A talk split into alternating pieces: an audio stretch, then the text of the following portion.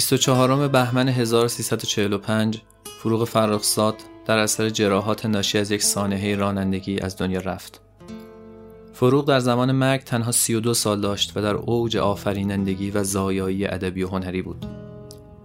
مرگ نابهنگام و تراژیک فروغ جامعه ادبی ایران را در بحت فرو برد و در سوگ او فراوان نوشتند و سرودند. از بین این نوشته ها و سروده ها چهار تا رو انتخاب کردم تا در این قسمت ویژه بخونم. نوشته مهدی اخوان سالس به نام پریشا دخت شعر آدمی زادان شعر احمد شاملو به نام مرسیه نوشته یدالله رویایی به نام فروغ دوام حیثیت آدمی است و شعر سهراب سپهری به نام دوست. با این توضیح که نوشته های اخوان و رویایی رو کامل نخوندم و از هر کدوم چند عبارت رو حذف کردم.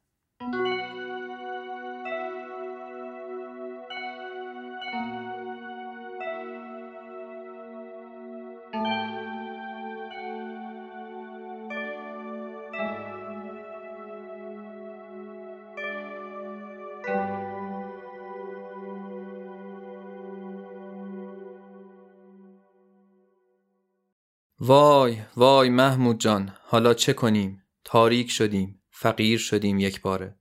وای محمود. چه کار می شود کرد؟ چه می شود گفت؟ هیچ هیچ. اما خیلی دردناک است وحشت آور و دردناک. هنوز جراحت مرگ نیما خوب نشده که فروغ می رود رفت فروغ فروغ رفت. پریشا دخت شعر آدمی زادان که من او را بدین نشان نام می نهادم رفت رفت. رفت. کم دردی نیستین. برای ما در این قهتستان آدمی زاد به ویژه مصیبت کوچکی نیستین. من دلم میسوزد من دلم آتش گرفته به درد آمده من گریه می‌کنم. من می‌گویم ای وای ای داد ای فریاد. و آیا فقط همین؟ گویا بلی همین. می شود اکنون فریاد کرد. ای وای افسوس گفت و گریه کرد. و من هم گریه کردم. زار زار گریستم. ای وای افسوس گفتم. و راستی که حیف حیف. وا اسفا وا ویلا وا مصیبتا. دریق فروغ. اما چه فایده؟ من خوابیده بودم. هنوز صبح هم که غالبا پسین میآید نیامده بود. ساعت نزدیک ده یازده پیش از نیم روز بود. روز سهشنبه بیست و پنجم بهمن. هنوز خیلی مانده بود تا صبح من بشود. خوابیده بودم. پسرکم زردشت هم در کنارم خواب. دیگر هیچ کس در خانهمان نبود. ضربه پتکاسایی که بر در می‌خورد بیدارم کرد. مشت از غما خشم درشت شده محمود تهرانی بود. میم آزاد که بی آزادی و اختیار میکوفت. مثلا پولاد بر آهن. و بعد معلوم شد خیلی کوفته است که اگرچه از حجب معهود او دور می نمود اما خشماغمان وی نچنان بود که سائق و سابقه حجب بتواند نومید بازش گرداند. این غم بسیار سنگینتر از آن است که به تنهایی تن یک دل تحمل بتواند کرد. ناچار باید از آن سهمی نیز به دل دیگر داد و باز این دل دو دیگر چون تنها شد و بیتاب شد سه دیگر دل می جوید و همچنین و چنین موجی و موجی و بیتابان حزیزی و اوجی تا افواج امواج درگیر شوند مگر نه اندوهان بزرگ این چنینند با دلخوری خوابالودهی در را باز کردم. محمود تنها بود. راحت شدم که دیدم این ناخوانده نادلخواه و گران نیست که خیلی بیازاردم. محمود تهرانی بود. خوب خزیده و کمی قوز کرده در پالتو سیاهش. به نظرم کمی هم سیاه جرده تر آمد و بینی و گونه هایش سیاه سرخ از سرمای نچندان سرد. سلامی و خوابالوده علیکی گفتیم به هم. بیداری سهرخیزانه من آنقدر هوشیار و دقیق نبود که نمناکی غمناک چشمهایش را خوب دریابد.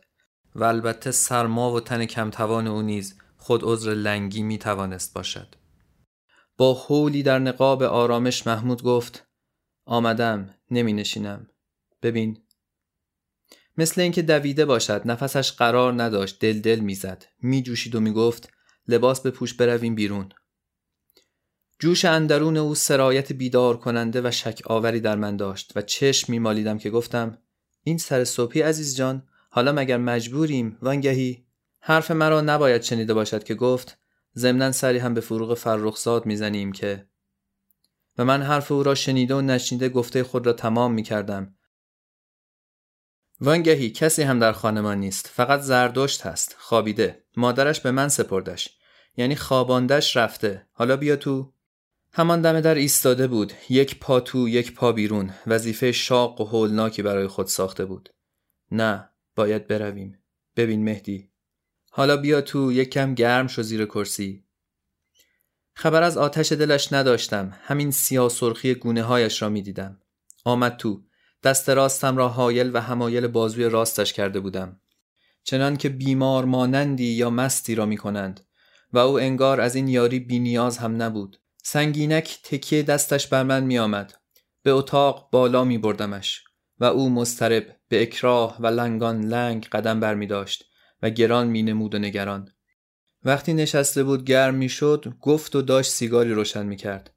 آخر باید زودتر برویم. آخر باید اصلاح کنم. ناشتایی هیچ. اصلاح نمی‌خواهد بکنی. من نیز سیگاری روشن کردم. به نظرم او هم ناشتا سیگار می‌کشید سماور روی تاقچه درگاهی پنجره بود. توی اتاق. فتیلش به اندازه پایین کشیده اما آبش جوش. قوری و استکان و چیزهای دیگر هم حاضر آمده چای درست کردن کاری نداشت. همین که فتیله را بالا دادم صدای قلقل و جوش بلند شد. نگفتی کجا؟ سری به فروغ بزنیم؟ مگر قراری گذاشتی یا؟ گاهی این چنین قرارهای پیشا پیش از طرف من قول داده با این و آن میگذاشت. جاهایی و با کسانی که لازم می‌دانست. و می‌دانست که من گذشته از تنبلی های خوشبختانه یا مسلحتی گاهی به راستی تنبلم و دور از مسیر جریانات. و می‌دید مثلا فلانجا را دیگر باید رفت و شاید حتما نمی شود رفت. و من حتی گاهی به شکر میپذیرفتم. می‌رفتم و لحن تکیه بر باید و شایدهای او را میشناختم. نه ولی باید بیایی. می‌رویم ایادتش و من که سر و صدای سماور را درآورده بودم و می‌خواستم چای دم کنم دستم لرزید. ایادتش بسم الله. لابد باز هم تصادف. با آن ماشین راندنش که دیده ای حتما. انشالله که خیر است. اما انگار دلم گواهی می‌داد که خیر نیست.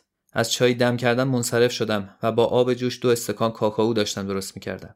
نه چندان. خودت که میدانی چطور ماشین میراند. می‌گفتند حالش تعریفی ندارد. می‌گفتند مگر تو خودت ندیدیش؟ نه ندیدمش. نمی‌فهمم یعنی چه. تو معلوم هست چه می‌خواهی بگویی؟ بله او دیگر کسی را نمی‌شناسد. نه می‌بیند نه می‌تواند حرف بزند نه بنشیند. عجب عجب. پس خیلی تصادف شدید بوده. خب خب. همین دیگر مهدی چطور بگویم؟ صدایش میلرزید بد جوری هم میلرزید. پتکش را که چند بار غم خشمگین بر در کوفته بود او وقتی آمده بود توی خانه به دشواری از من پنهان کرده بود و از سنگینی سندانوار آن پتک بود آویزان به دلش که هنگام راه آمدن با من میلنگید و گران بود. حالا یواش یواش با ضربه های آهسته بر سرم میکوفت. می‌خواست کم کم به درد عادت کنم. میترسید اگر ضربه سنگین آخر را ناگهان بکوبد از پا درآیم شاید. و مگر نه این رسمی است دیرین که از مصیبت عزیزان برای بستگان و دلبستگان آهسته پرده بر میدارند آخر کی تصادف کرد؟ کجا؟ همین دیروز اصری نزدیکی های خانش به سرش ضربه خورده. خیلی خطرناک. لابد یک آمریکایی باز. میدانی که چند وقت پیش هم یک آمریکایی با ماشین لندهورش زده بود به اتومبیلی که فروغ و گلستان توش بودند و هر دوشان را شل و پل و خونین و مالین کرده بود. البته فروغ زودتر از بیمارستان مرخص شد. افسر راهنمای آمده بود طبق معمول البته آمریکایی را بی تقصیر قلمداد کرده بود. تو که نمی‌گویی درست حرف نمی‌زنی. هیچ بعید نیست باز هم یک آمریکایی. اینطور که از حرفات معلوم می شود با این تصادف دیگر فروغ فرخزادی برای ما باقی نگذاشته باشد. اینطور حس کرده بودم که باید چنین اتفاقی شوم وحشتناک یتیم کننده افتاده باشد. محمود به سراحت نگفته بود اما من اینطور تقریبا حس کرده بودم. دلم میلرزید و از خشمی که بر زمین و زمان داشتم و نمی‌دانستم خطابم باید با کی باشد درست آخر التماس کنان گفتم محمود جان تو مثل این که امروز یک باکیت هست. بگو خواهش می‌کنم راستش رو بگو. نترس. من دلم سال هاست مصیبت باران شده است. بگو تو نمی‌توانی ماهران دروغ بگویی.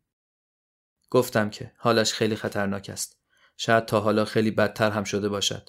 می‌گفتند دیگر امیدی نیست. یعنی شاید تا الان. الان کجاست؟ پزشکی قانونی. آخر آنجا که. پس بگو کشته شده. محمود. وای محمود. جگرم محمود جان. بله بدبختانه. حیف حیف. بیچاره شدیم. بی فروغ شدیم تاریک شدیم فقیر شدیم و دیگر. دیگر نه به ایادت که به تماشای کشته می رفتیم و شاید یک شهید. شهید این زندگی این عهد و اجتماعی که داریم. زندگی بد و آشفته بی هنجار و حساب. عهدی پرشتاب های شوم و حوادث وحشتناک و غماجین. اجتماع بی سر و سامان و دردالودی که آدم های نجیب در آن بریده ناتمام مانده قطع قطع شده و سراسیمه و پریشان و طعمه مرگ های نه و نه بهنگام. و فروغ دردا دریغا فروغ. این زن همه حالاتش عجیب و زندگیش معصومیت غریب. این زن همه حرکات روحیش مسهوران ساهر و ساهران مسهور این زن به راستی مریم آسا زایید ایسای چند و به راستی زادن معجزوار و با تولدی دیگر.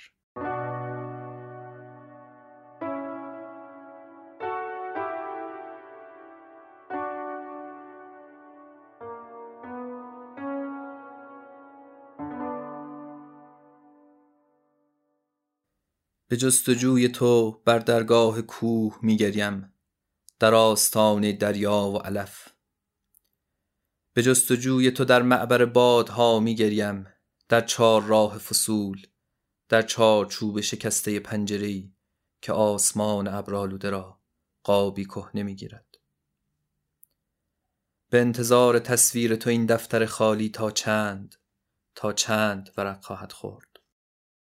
جریان باد را پذیرفتن و عشق را که خواهر مرگ است و جاودانگی رازش را با تو در میان نهاد. پس به هیئت گنجی در آمدی بایسته و آزنگیز. گنجی از آن دست که تملک خاک را و دیاران را از انسان دلپذیر کرده است. نامت سپید دمی است که بر پیشانی آسمان میگذرد. متبرک باد نام تو و ما همچنان دوره می کنیم شب را و روز را هنوز را.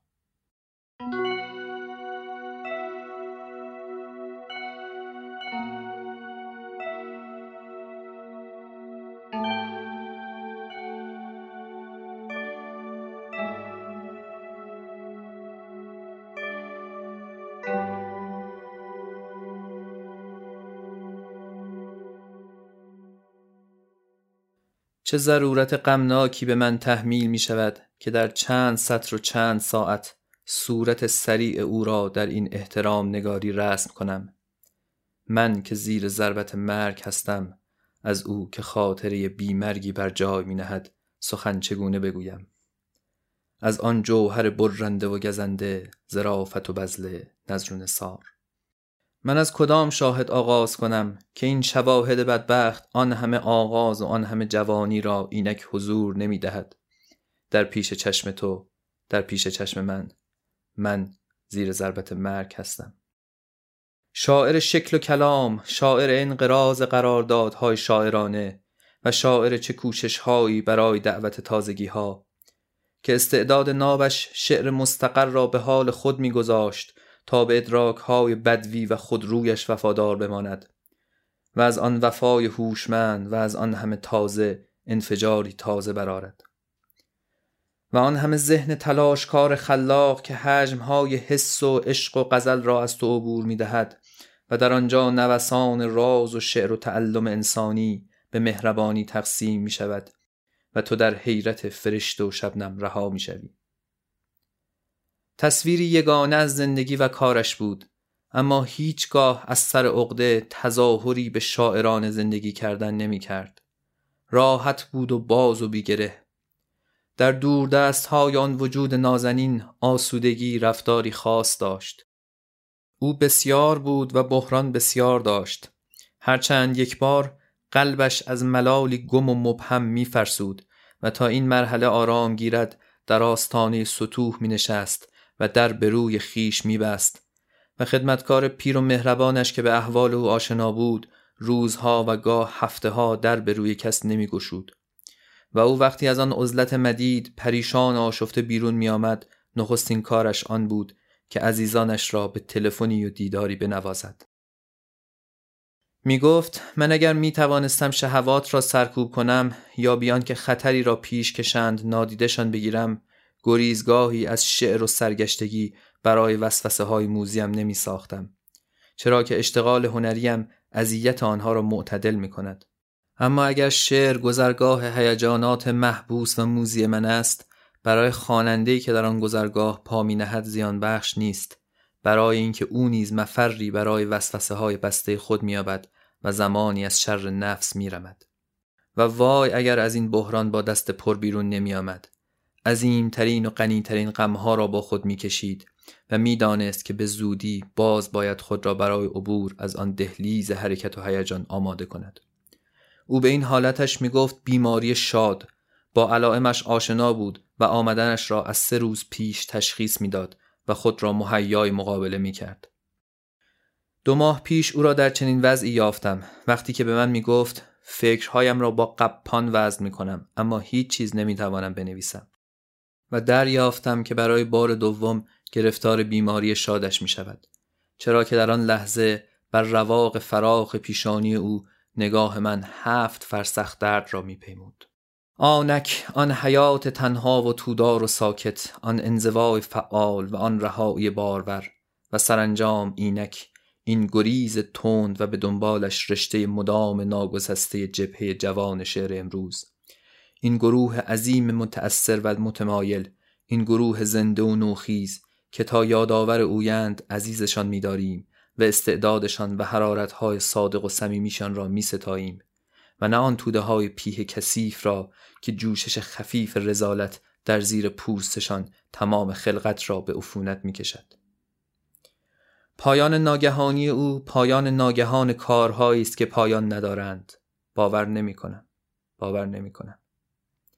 در این روزهای آخر چه جوانی زنده و پرشوری ارائه می کرد. شب آخرین شنبهش یعنی دو روز پیش از مرگ جانگدازش در خانهش بودیم و او در بحث و گفتگویی که با فریدون رهنما می کرد به یاد دارم که آنچنان هوش وحشتناکی در کلامش به خرج داد که من و تاه باز و پوران در آن سوی اتاق یک لحظه به اعجاب به هم نگاه کردیم و چیزهایی گفتیم که در آن حیرت عظیممان نجوا می‌شد. شبهای شنبه جمع ما در خانه او خانواده می شد. با او ماها همدیگر را بیشتر دوست می داشتیم. و وقتی من در خانه او بودم من او را به اندازه تمام خواهرانم دوست می داشتم. روحیه او به کرم باز می شد و او کریمی استثنایی بود. می گفت هر گوشه ای از دنیا آن که پول دارد و از دست نمی دهد به من توهین می کند. به ویژه لحظه هایی را که با هم میزیستیم و هنگامی که شاعران جوانتر را داوری می کرد انگار جوانی را به داوری می نشاند. با نگاه کبوتر و دهان ماهی حرف می‌زد که معنای بیگناهی بود و در سینه او اسمت مدی عظیم داشت. آه که تحسین کسی که دیگر در میان ما نیست چه کار ساده است اما من او را فراموش نخواهم کرد و تصویر هوشمندش را در میان ابدیت های شادمان آن سوی دیوار در کنار تمام کسانی می‌بینم که در گذرگاه قرون بشریت را به بلندترین درجات اعتلا و هیجان عروج دادند که او ملکی شعر عاقله عصر و دوام حیثیت آدمی است تن متناهیش را در سینه های نامتناهیمان تدفین می کنیم و شبهای شنبه به انتظار غذایی مجهول می نشینیم.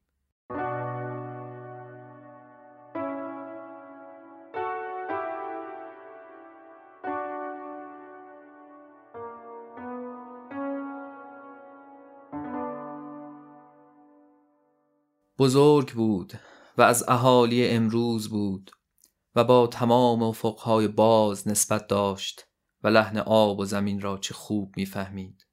صداش به شکل حزن پریشان واقعیت بود و پلکهاش مسیر نبز عناصر را به ما نشان داد و دستهاش هوای صاف سخاوت را ورق زد و مهربانی را به سمت ما کوچاند. به شکل خلوت خود بود و عاشقانه ترین انحنای وقت خودش را برای آینه تفسیر کرد و او به شیوه باران پر از تراوت تکرار بود و او به سبک درخت میان عافیت نور منتشر می‌شد. همیشه کودکی باد را صدا می کرد همیشه رشته صحبت را به چفت آب گره می‌زد. برای ما یک شب سجود سبز محبت را چنان سریح ادا کرد که ما به عاطفه سطح خاک دست کشیدیم و مثل لحجه یک سطل آب تازه شدیم. و بارها دیدیم که با چقدر سبد برای چیدن یک خوشه بشارت رفت. ولی نشد که روبروی وضوح کبوتران بنشیند و رفت تا لب هیچ و پشت حوصله نورها دراز کشید و هیچ فکر نکرد که ما میان پریشانی تلفظ درها برای خوردن یک سیب چقدر تنها ماندیم